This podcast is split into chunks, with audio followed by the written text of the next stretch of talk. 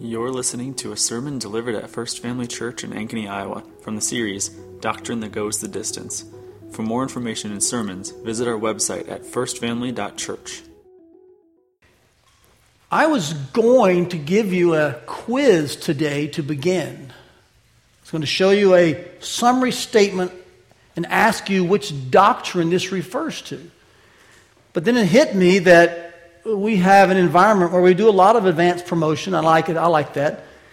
And we print in the worship folder what we're talking about. So to give a quiz would be somewhat futile because you would know the answer, right? So how about we just do an open book quiz? Can we do that? Here's how Christians for, for a number of years and theologians have summed up the doctrine that we're looking at today. This is the eighth week in our series, Doctrine That Goes the Distance. We've been looking at core doctrines that we plant our feet on that are non negotiable. It's been a good summer doing that. Today's doctrine is summed up in this way while remaining what he was, he became what he was not. Now, you know the answer to that. You know which doctrine this points to, but let's say it together. This points to the doctrine of the incarnation. It's in your worship folder. You've probably seen it on maybe a post or two from our church, maybe through our Twitter feed. This week, we're looking at the doctrine of the incarnation. Now, it's an aspect of Christology, which is the study of Christ. And so, in some sense, the doctrine of the incarnation of Christ would fall under the umbrella of Christology. Christology is so massive, it's a, it's, a, massive volume of work, of course, that we would look at things such as redemption, the atonement, the resurrection, the incarnation, as all being part of Christology. And so we've chosen this very first one, the, the doctrine of the incarnation, to kind of take a, a deep dive into this morning because it's very fundamental and core to what we believe, especially what we believe about Christ. In fact, let me just kind of give you up front where we're headed today. I want you to kind of see our take home truth at the beginning. We'll kind of make it a, deduct, a deductive style of preaching this morning. Here's where we're headed. I want you to see how this is unfolded in all of our text, in all of our understanding. You'll see us coming back to this towards the end. That also, this is what the incarnation is all about. In a, in a very nut graft type of format, the incarnation is really God's glory displayed and God's mission deployed. Would you read that with me? The incarnation is God's glory displayed and God's mission deployed. Now, when you hear that, you may think, well, did God not start his mission till Jesus came? No. God's been on mission since Genesis 3. All right? The gospel to all language groups. But it wasn't until Christ came that he deployed the avenue by which this redemption, this gathering of all peoples would occur. So it's no different than if the military is planning something in the war room, in the strategy conference center, but they won't deploy troops until their plans are in place. It's already kind of moving that direction, but they'll deploy troops at a certain stage of that. So the incarnation is just a beautiful, uh, visible display of God's mission being deployed. And of course, it's God's glory on display. We're going to see this unfold in so many aspects today.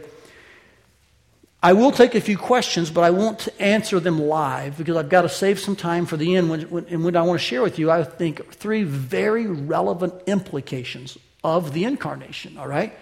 Three guarantees, we'll call them. And I really want to spend some time on those. So I'm going to kind of make some good tracks here uh, through our time in the Word as well as through our time in class. There will probably be moments you'll think, man, I can't get all this. So take some good snapshots of the slides behind me, take some good notes, write the scripture verses. You want to look into this later. But let's talk about the doctrine of the incarnation for a bit. Two pinnacle texts about this doctrine matter to this church and to Christianity in general.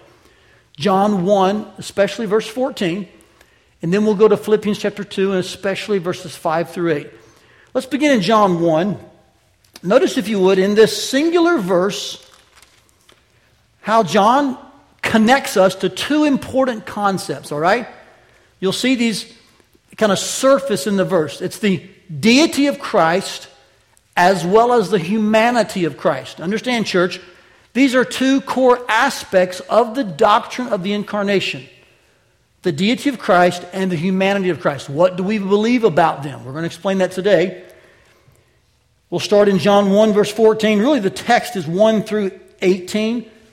About God's mission to the world, his creation of it, of course, and his sending of Jesus, the light into the world. We're not going to go through all of that. I just want you to notice verse 14 for our purposes today, which John writes, under the inspiration of the Holy Spirit, he says to us authoritatively, The Word became flesh. We'll just stop there and say that in the word, the Word, he's speaking of the deity of Christ. That Jesus is God. They say, Todd, how do you draw that just from the word word? Well, let's go back to John 1 1, in which he describes the Word as being with God. You're looking back up there with me? And as the Word being God. Do you see that?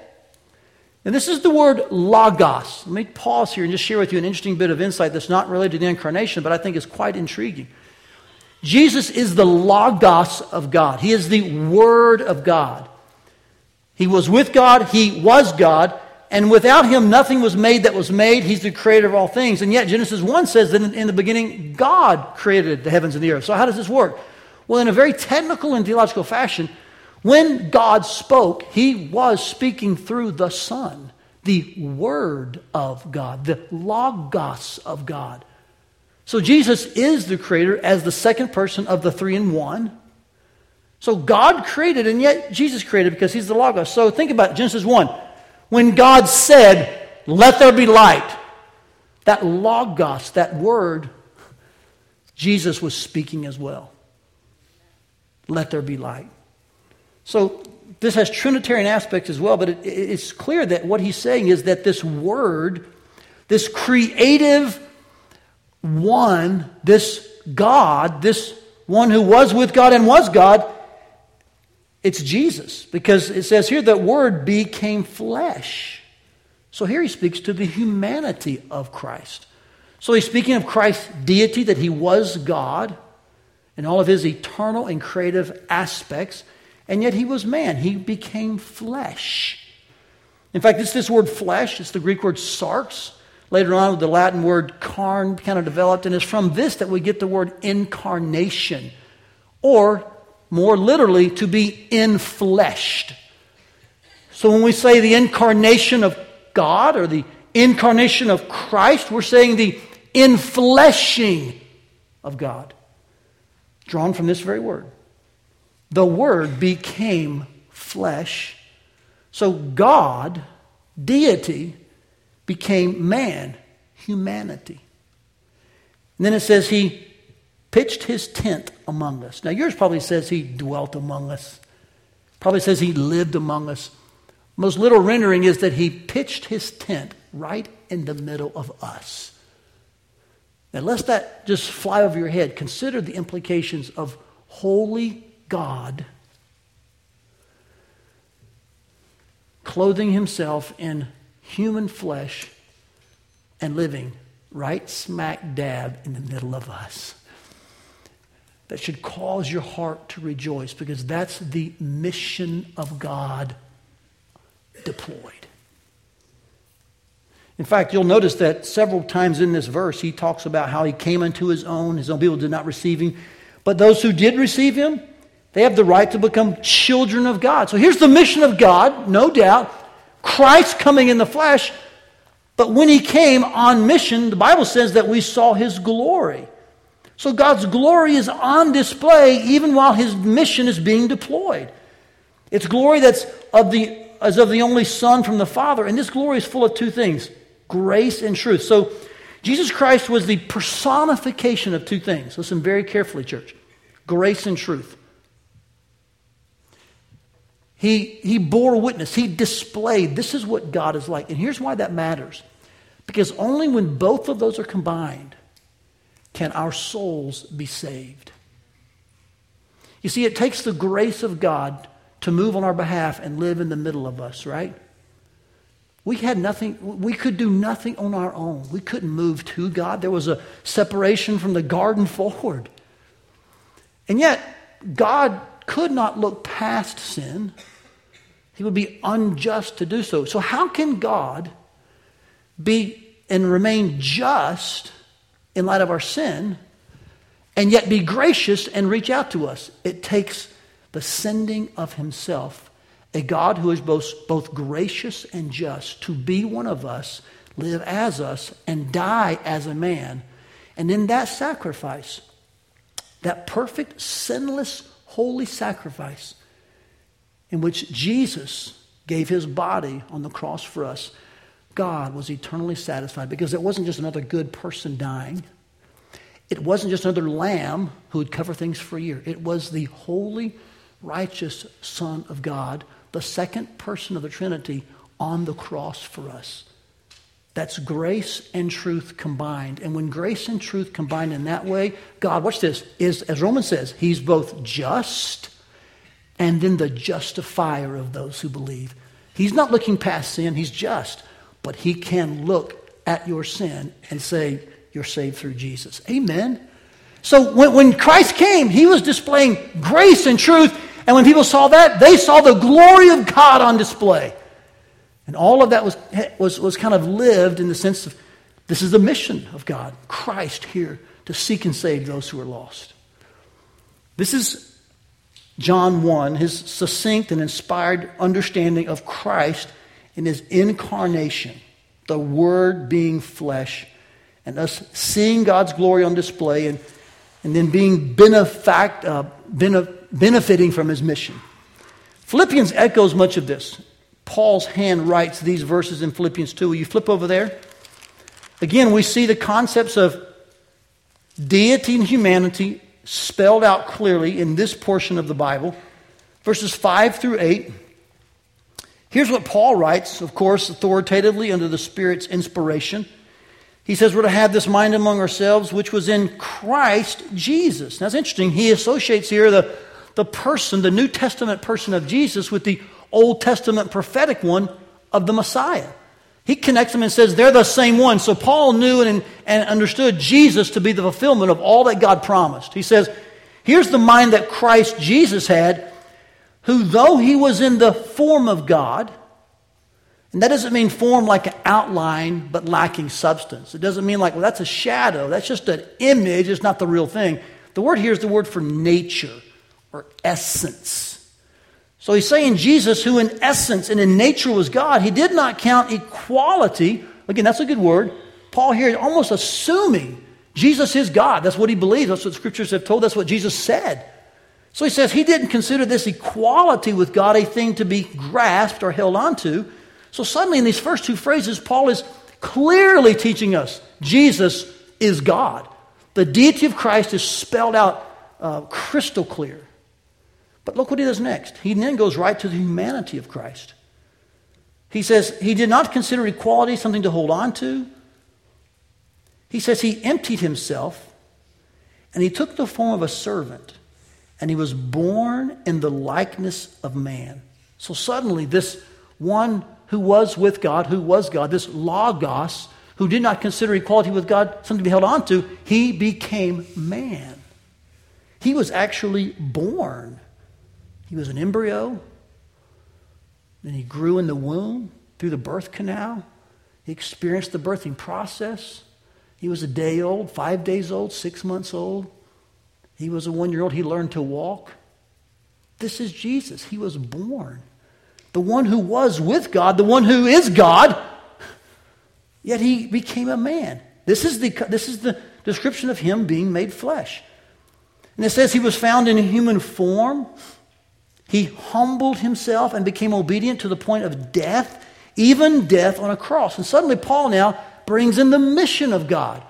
Why was it necessary for Christ to come, take on human form, nature, and then die on a cross? Because God's mission was being deployed, that he would seek and save those who were lost.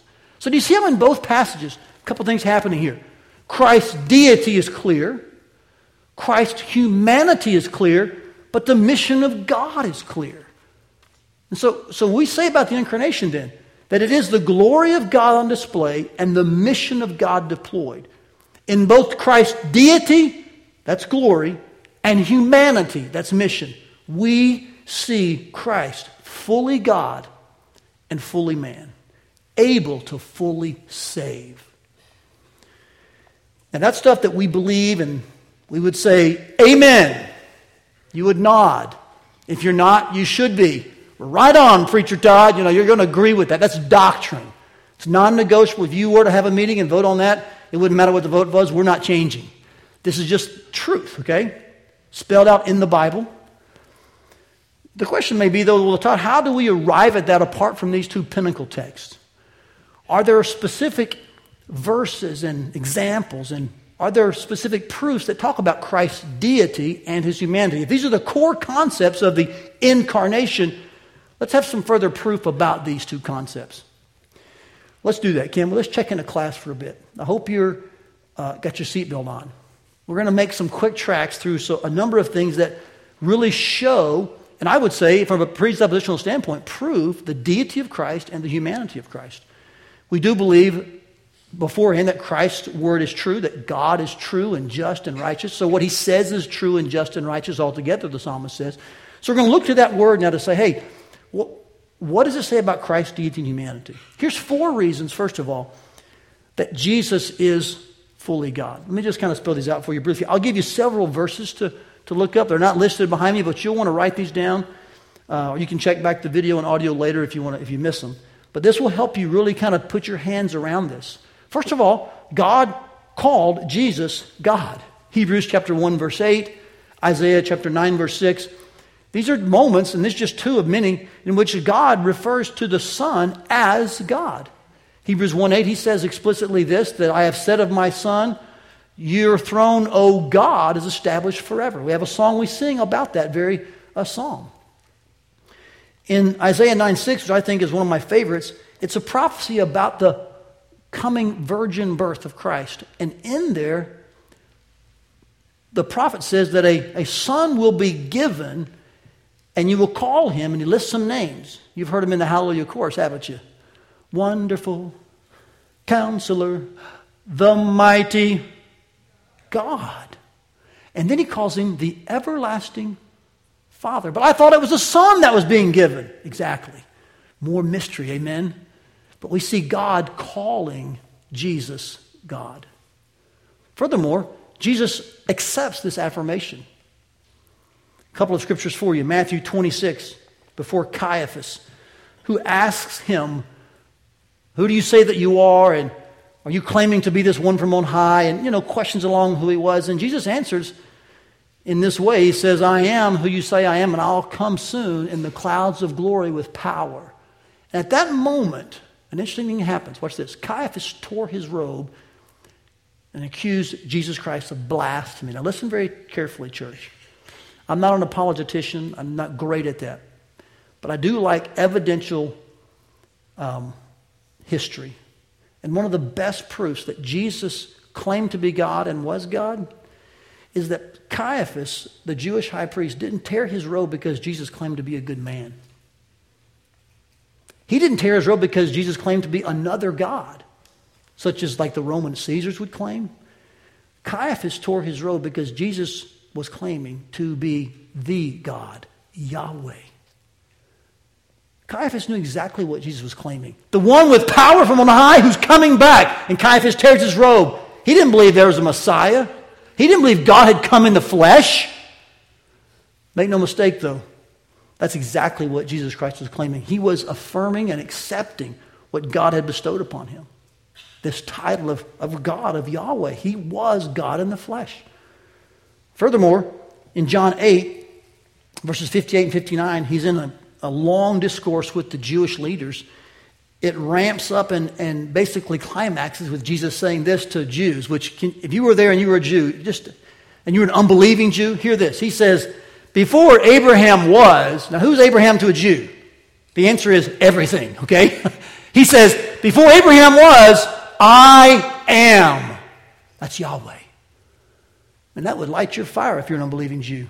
That would incense you, which is why Caiaphas was so incensed, which is why they crucified him. Listen very carefully. You cannot logically, philosophically believe that Jesus Christ was just a good man, another good teacher. Either he was the Son of God, Emmanuel, God with us, or he was an egomaniac, lying, manipulative, selfish person who wanted incredible amounts of attention and would lie to get it.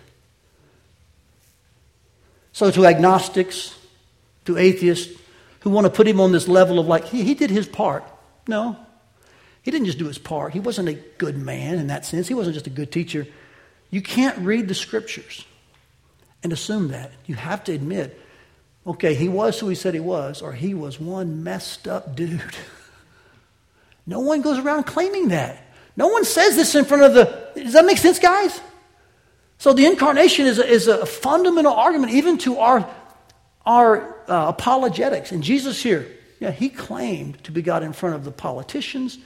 Uh, he accepted God's affirmation in front of the ruling people, the priests, the religious people. He knew he was God among us, the Word made flesh, the Logos who pitched his tent in the middle of us.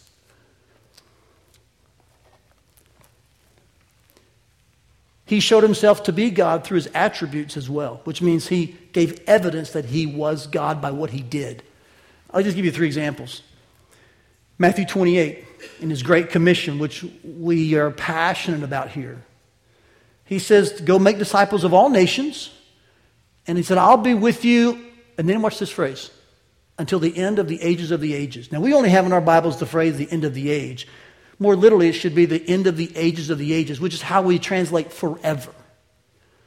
So, Jesus on the Mount of Olives was claiming to be able to send and be with these people forever. Only God has omnipresent capacity, right? Well, I guess Jesus accepted his role as God.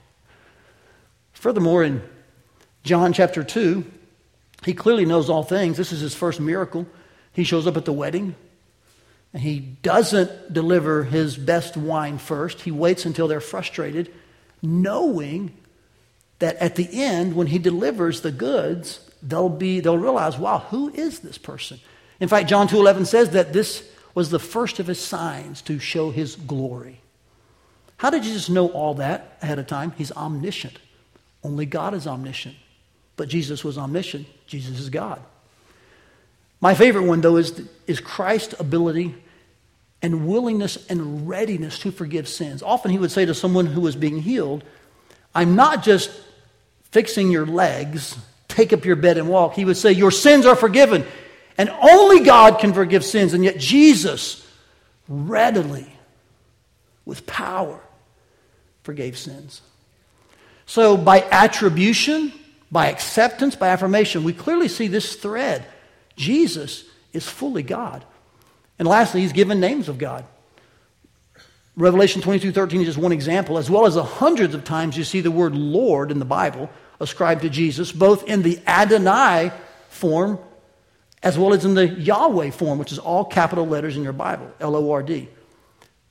In hundreds of those examples, many of them refer to Jesus Christ.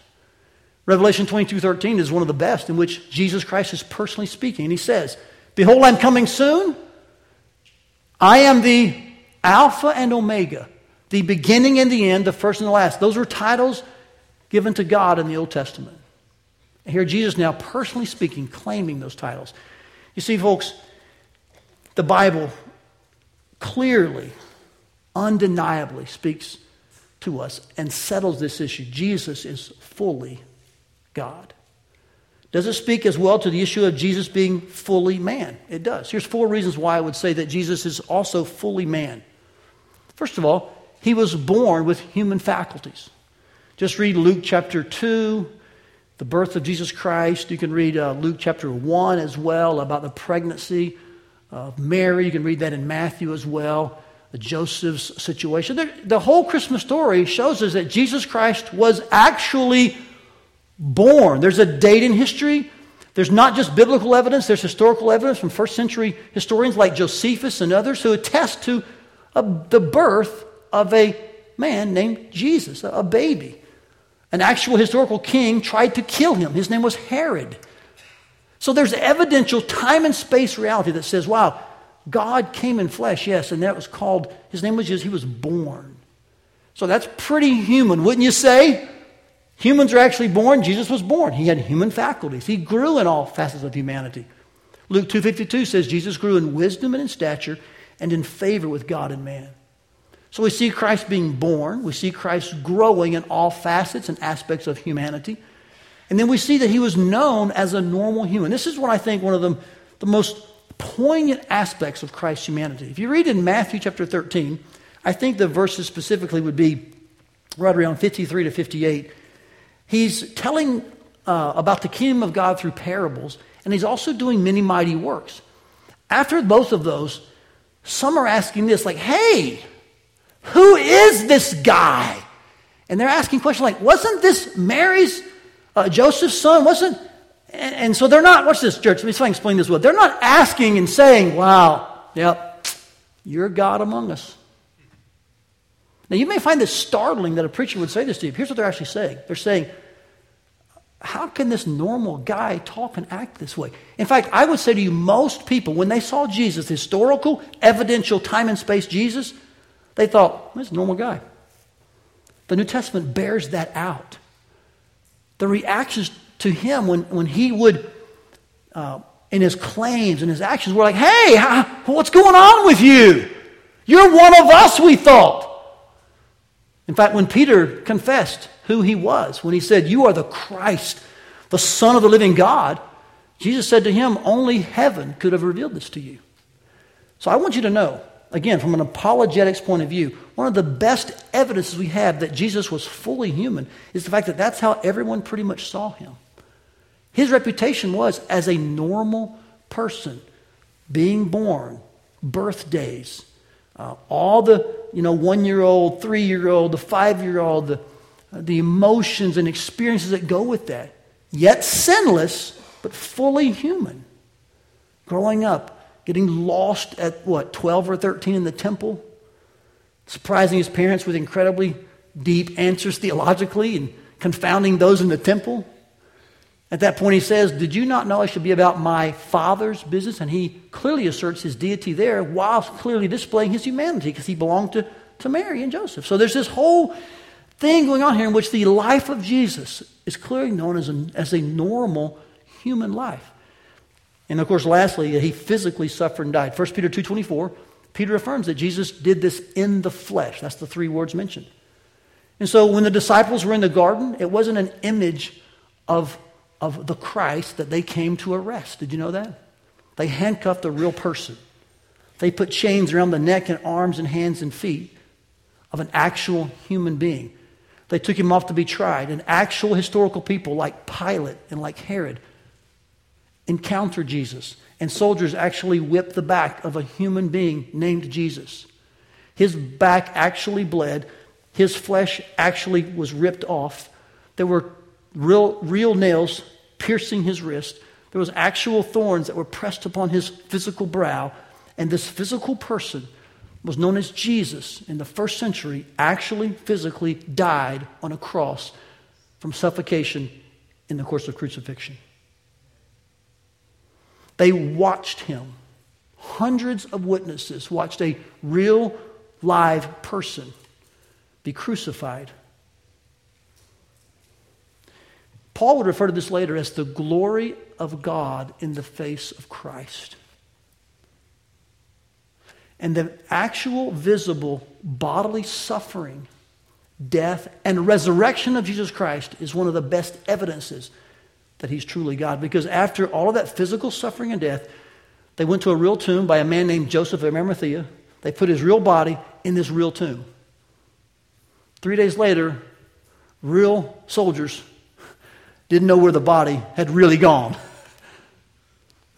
But for 40 days from that point forward, Jesus showed up in real places to over 500 real people, really proving he was alive and really proving God had come in the flesh. So if you ever wonder, is Jesus really human? Oh, he's fully human. Here's four reasons why. So there's four reasons we would say Jesus is fully God, and there's four we'd say, here's why he's fully man. Are there more? Yes. And are there more scriptures? Yes. These are four that I just want to kind of lay out before you. Hope you've taken a picture of them, heard the verses. I want you to dig into those, talk about them. This is where we stand doctrinally that Jesus is fully God, that Jesus is fully man. And in these two natures, in one person, we see the glory of God displayed and the mission of God deployed. Now, some of you may not be word people. You may be uh, picture learners. Maybe you're more of a visual type. Here, here's a graph, or maybe I should call it a chart, that would picture for you how we illustrate the incarnation of Christ and his two natures in one person. Notice you have the Trinitarian three in one here Father, Son, and Holy Spirit, one being. Here you have the person of Christ, and yet he's got a divine nature as the Son of God, and yet he's got a human nature as the Son of Man. It's a title given to him many times in the New Testament. We call this, uh, and there's, a, there's not a great word here. I don't want to use the word merger. I don't want to use the word combination, but I've got to because of just lack of human ability to think of a word, okay? We call this the hypostatic union. That's just a $10 word for two natures in one flesh. It's a word that's been around for a long time. It's where we land on the doctrine of the incarnation. We believe that two natures in one flesh, the hypostatic union, the, the merging, the combining, the, the two natures, complete, distinct, and yet in one person. That's Jesus Christ. He was fully God, fully man, deity, humanity, hypostatic union. This kind of this graph, in a, in some in, in a good way, represents that. Okay. Now this graph, this illustration, this chart, what you've seen about what we believe, these four things under deity and humanity, are not things that we just kind of thought of, and you know that. I mean, we're, we're not like a church trying to invent our own doctrine, never have, never will. We stand on doctrine that's been passed down to us. Uh, from when, Todd? I'm glad you asked that. Here's a long line of people who have embraced the doctrine of the incarnation. It began with the Apostles' doctrine. I didn't say the Apostles' Creed, that's 150 years after the Apostles, by the way. But the Apostles' doctrine, Paul says in Ephesians, is the foundation of the church. What the apostles and prophets gave us through the Spirit's inspiration, that lays the groundwork for the church. Those are big A apostles. They're not around today, okay? It's, a, it's an office. Then it was authoritative. And so here's the apostles' doctrine, the Nicene Creed in the fourth century. Most of the battles for the incarnation of Christ and the deity of Christ, that situation, were fought in the third, fourth, and fifth centuries. There's a pretty big gap in the, I don't know, 5th, 6th century up to about the 17th and any kind of battles for this. Um, but in those third, fourth, fifth centuries, uh, a lot of battles went on for the, for the incarnation, the full deity and full humanity of Christ. Many of our creeds and confessions address those battles. Many of our church heroes, such as Athanasius, were involved in these kinds of battles. So the Nicene Creed addresses this, the Chalcedonian Creed addresses this. It's one of the best creeds, you should Google it, one of the best creeds that deals with Christ and all of his full humanity and full deity. Of course, later, 17th century Westminster Confession, um, the catechism that results from that, of course, and then currently the Ligonier Statement on Christology from our own century. And I appreciate the, the work of the folks at Ligonier and their willing, willingness to continue grounding our feet in solid doctrine. In fact, we gave you this statement on Christology last Christmas. Do you recall this simple white, uh, I don't want to call it a brochure. This is the statement on Christology. It's called the Word Made Flesh. It's beautiful. The actual creed, we'll call it, or the statement is only this long. Let me show it to you. It's only this long. A few stanzas. It's not that long. The rest of the publication is really a set of affirmations and denials what we do believe about Christ and his incarnation, his deity and humanity, and what we don't believe. And it addresses current day heresies and long time held false beliefs. If you want a copy, I'm sure we have some left, or you can email our communications director, Tanner. He'll make sure you get one. I, I love these kind of documents.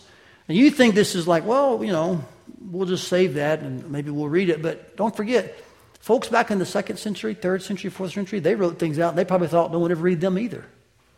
Now, today we look back at that and we ground our feet in things that people wrote down and said, this is what we believe. I would encourage you to pick up one of these. If you have a legacy box at home or a treasure chest or something at home you store things for your kids later, put this in there. And when you're dead and gone and your grandkids are old, maybe one of your kids' kids' kids would say, So this is what Papa believed. This is where he stood. Now you can laugh now about that. But don't forget, one day the 31st century is going to look back and say, here's what 21st century Christians said about Christ. Unless the Lord comes back. Amen? But don't forget, Paul was sure Christ was coming back in his time frame. 20 centuries later, we're still waiting. Now, God's not falling asleep. I'm getting off track. We'll, we'll cover that later. Forget that. I'm just saying, pick one of these up. We have extras. But the doctrine of his, of his incarnation and what we believe about his deity and humanity, it's, it's not something we just kind of make up and so let's tell our people this this week. It's long held doctrine. And for you to vary from long held doctrine could be damning. In fact, there's at least four views that are wrong. Can I share these with you? You won't know these names. I'm not real familiar with them. You learn them in school, but you don't remember them. Someone said this morning, said, Todd, do you just know all that? I was like, no way. I'm not near that smart. I review. I get all week to study and read and prepare. These things they come back, oh, yeah, I remember talking about that. You know, you go to school, you train, you, you remember them, but man, don't let fool preachers fool you. No one just remembers all this all the time, okay? We have to review and study too. But here's four views that, though you may not know the name, you may have heard about how they view Christ's incarnation. First of all, Apollinarianism, just make sure I get this right, they would hold that there was one person and he had a body, but he did not have a human mind. His mind was strictly of the divine nature. The scripture nowhere speaks of Christ operating in a way that was kind of void of his human mind. There's a clear um, understanding that he had two full and distinct natures. Another one is the idea of the we call uh, Nestorianism. The founder of this was Nestorius. Ironically, Nestorius claims in some of his writings, this is in the first few centuries, that he never actually believed what folks said he believed. He fought till the very end to try to change their minds, but apparently in some of his writings and due to some politics, he was excommunicated. And so now this belief bears his name. I don't know what's true and not true in that, but it makes a good, good reading.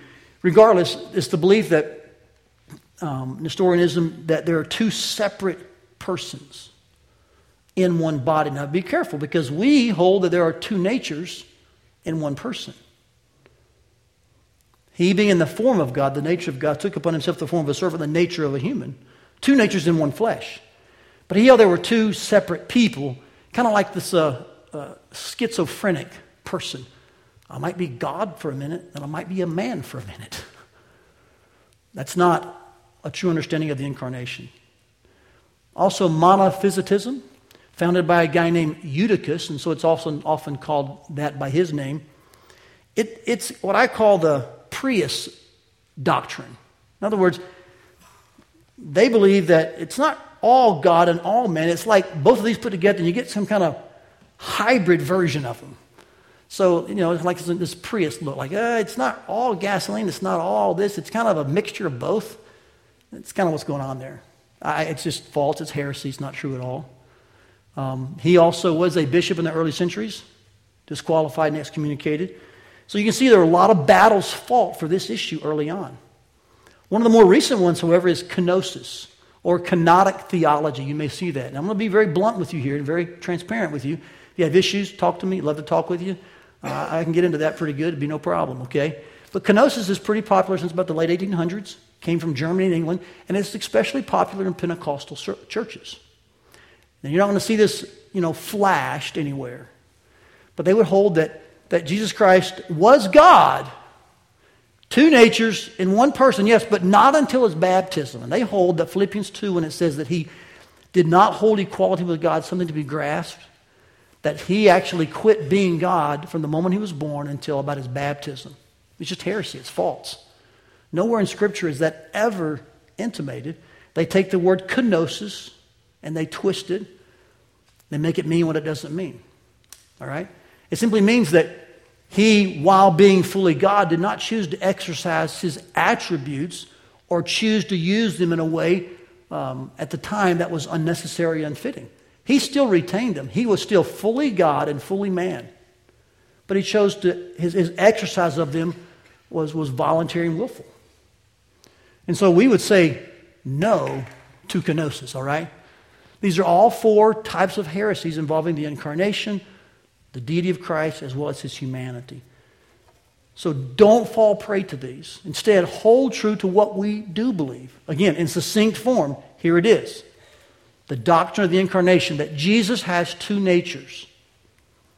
He is God and man, He is the Word made flesh. He is the Logos, who is with God and is God, who pitched his tent in the middle of us. Each nature is full and complete.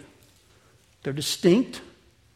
Whatever one does, the other does as well. There's, there's this interesting, mysterious combination of two full natures in one person. He's fully God, fully man. Each nature remains distinct, and yet Christ is only one person. So, so there you have, in somewhat of a very school like fashion, uh, some of the basics of the doctrine of the incarnation. We kind of took a deep dive for us, but still we're scratching the surface in this, I know. It brings us back to showing what I think is really the, the succinct take home truth. When you put all that together, you realize, wow, the incarnation is God's glory displayed and God's mission deployed.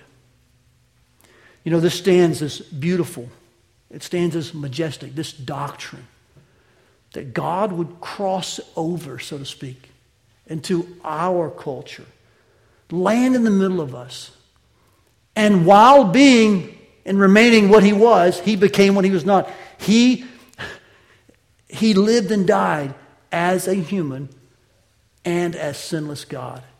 As such, Paul then could say to Timothy, there is only one mediator between God and man, the man Christ Jesus. Amen, church? Amen.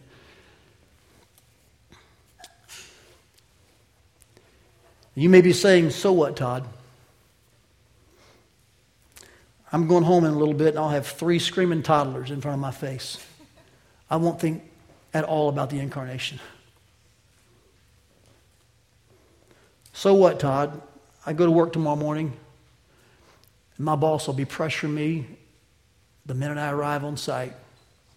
We're behind schedule. I won't think much about the incarnation. He won't ask me about that. It's about spreadsheets and budgets and deadlines. Say, so what, Todd? I'm a widower or a widow. I've been living alone now for six months, three years. I don't think a whole lot about the incarnation. I'm just revisiting the gravesite in my mind every day. You say, So what, Todd? My child's wayward. They're straying. They say they don't even believe anymore. And the last thing they're wondering about is, was Jesus real?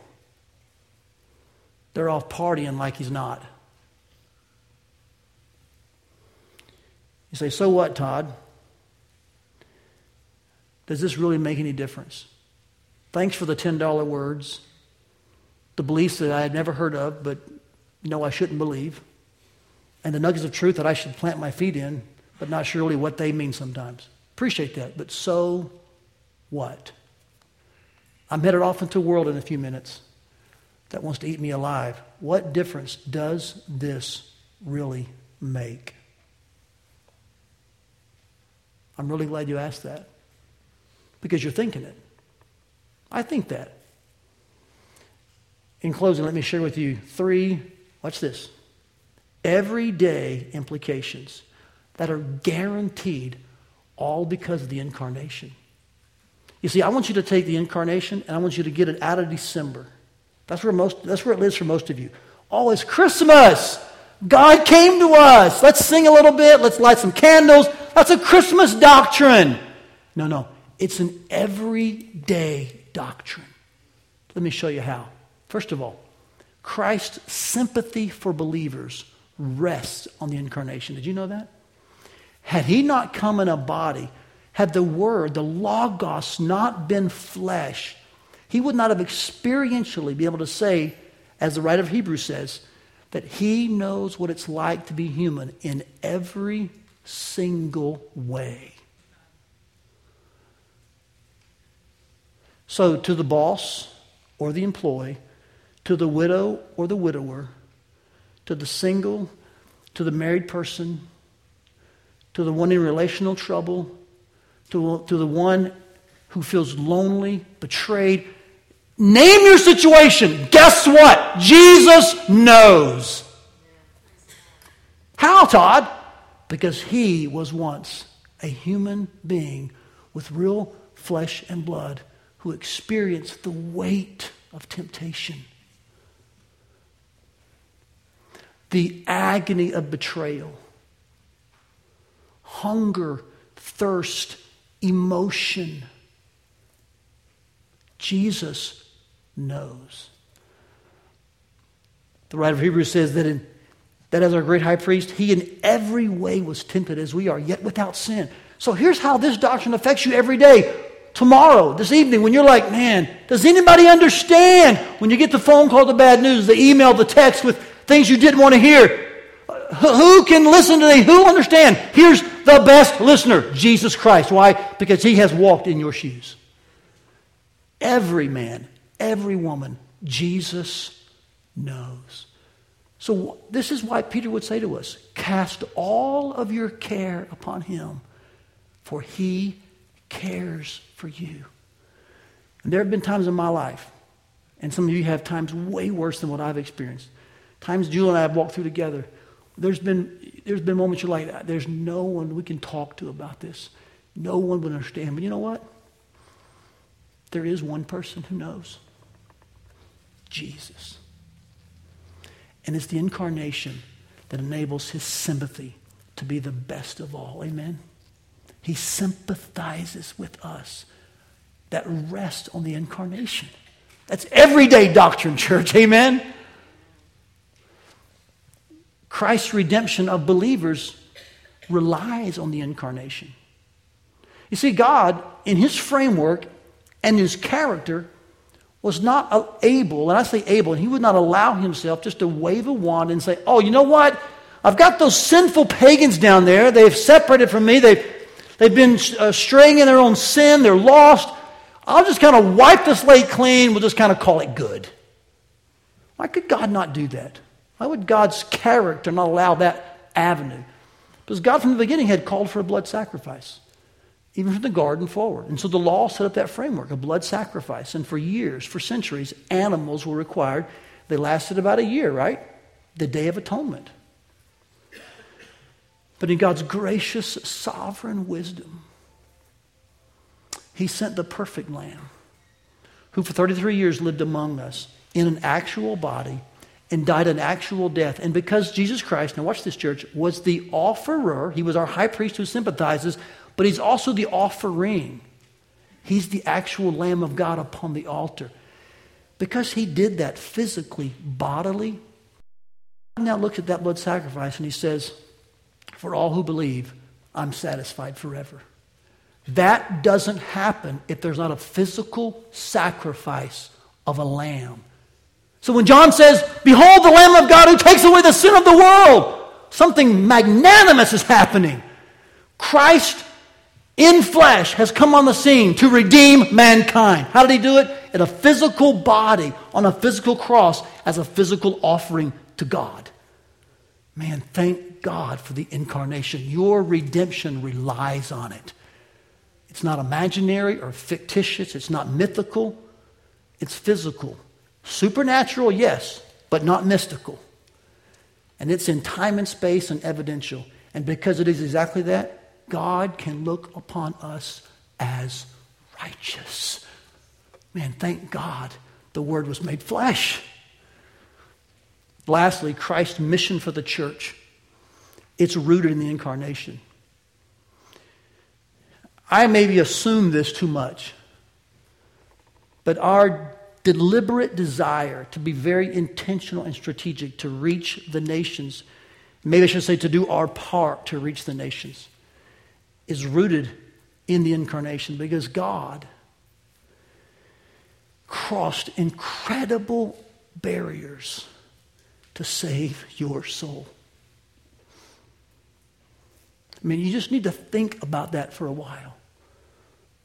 We were separated we were unholy. We were lost without strength. We were sinning, Romans says. But while we were still sinners, Christ died for us. You see, God sent Jesus into a culture that was not like his own.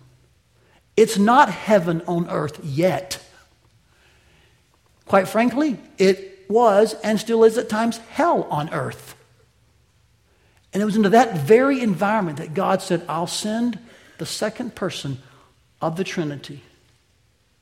and he'll become one of them, and he'll understand everything it means, yet without sin. And then he'll give his life as a ransom because I want them to know, and I want my followers to know that's how we reach people. We go into their cultures. So, do you wonder why the Aikens are moving to Indonesia, the Siziks, uh, to, to their part of the world? You wonder why we send people, why we train people, you know, why we plant churches. Because our God is a missionary God. We're not looking for hobbies, people. We're not wondering where to spend money. We're actually trying to keep our expenses limited. We're holding down certain items. Why? So we can put more money, as much as possible, into the sending of people locally and globally to do what God did with us. He came to us. And if you lack a missionary heart, you have yet to understand the gospel. The gospel is rooted in the incarnation of Christ. It's God's mission deployed, God coming to us. So when your comforts,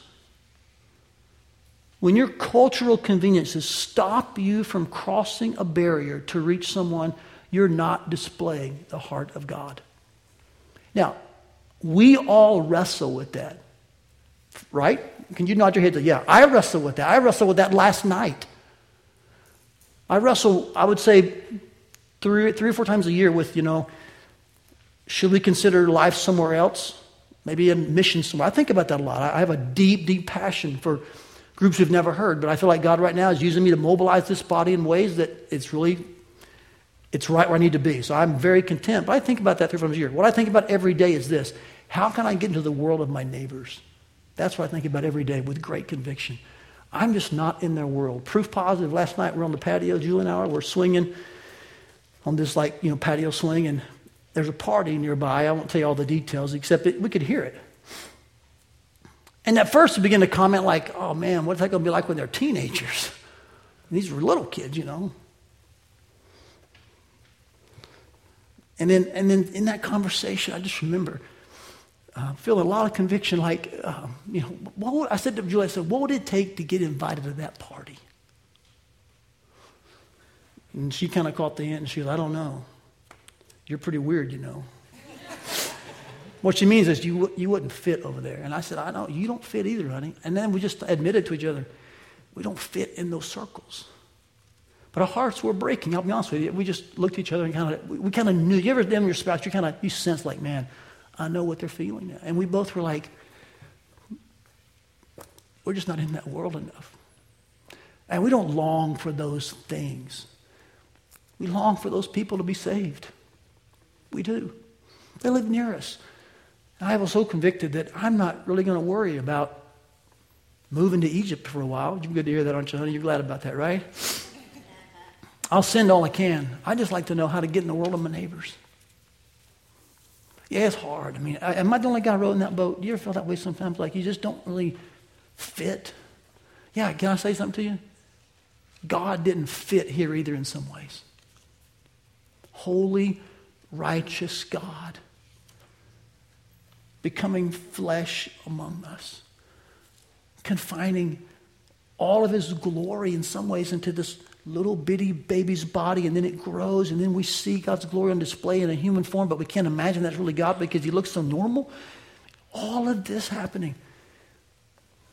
But God loved the world so much that he sent his only begotten Son so that whoever believes in him would have eternal life. Church, if that is how God operates, why would his ambassadors operate with any less passion? So, will you row a boat with me?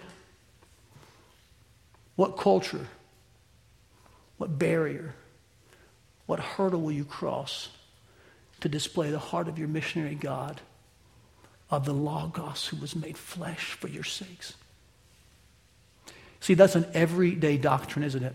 I'll see those people today. And you know what I, you know what I will rely on to motivate me to figure out how to get invited to that party? It's not anyone's pat on the back. It's not a blog or a song or a moment or an experience. It's a doctrine. The doctrine of the incarnation. what makes me commit to sending people, to mobilizing this church. It's not what's popular or cool. It's not what some famous preacher says we ought to do. I could care less about that. I want to know one thing what's it going to take to mirror the heart of God to this globe? And that is the incarnational mission of the church to make disciples of all nations. That's everyday doctrine. When you're wondering who's listening, who cares? It's the incarnation that leans in and says, Jesus knows, he cares. When you're wondering, is salvation real? Is this a, an honest, genuine thing? Yes, because Jesus died in real time and space, a real body on a real cross. Jesus Christ sympathizes, Jesus Christ saves, and Jesus Christ sins. Those are guarantees of the incarnation. So, why do we believe it? That's precisely why. That's the answer to your so what question. So, yes, enjoy the class time. Root your feet deep in doctrine. But when you leave today, you're not leaving with a blank of information that doesn't matter. You're leaving with doctrine that should matter every single day. Amen? Let's pray.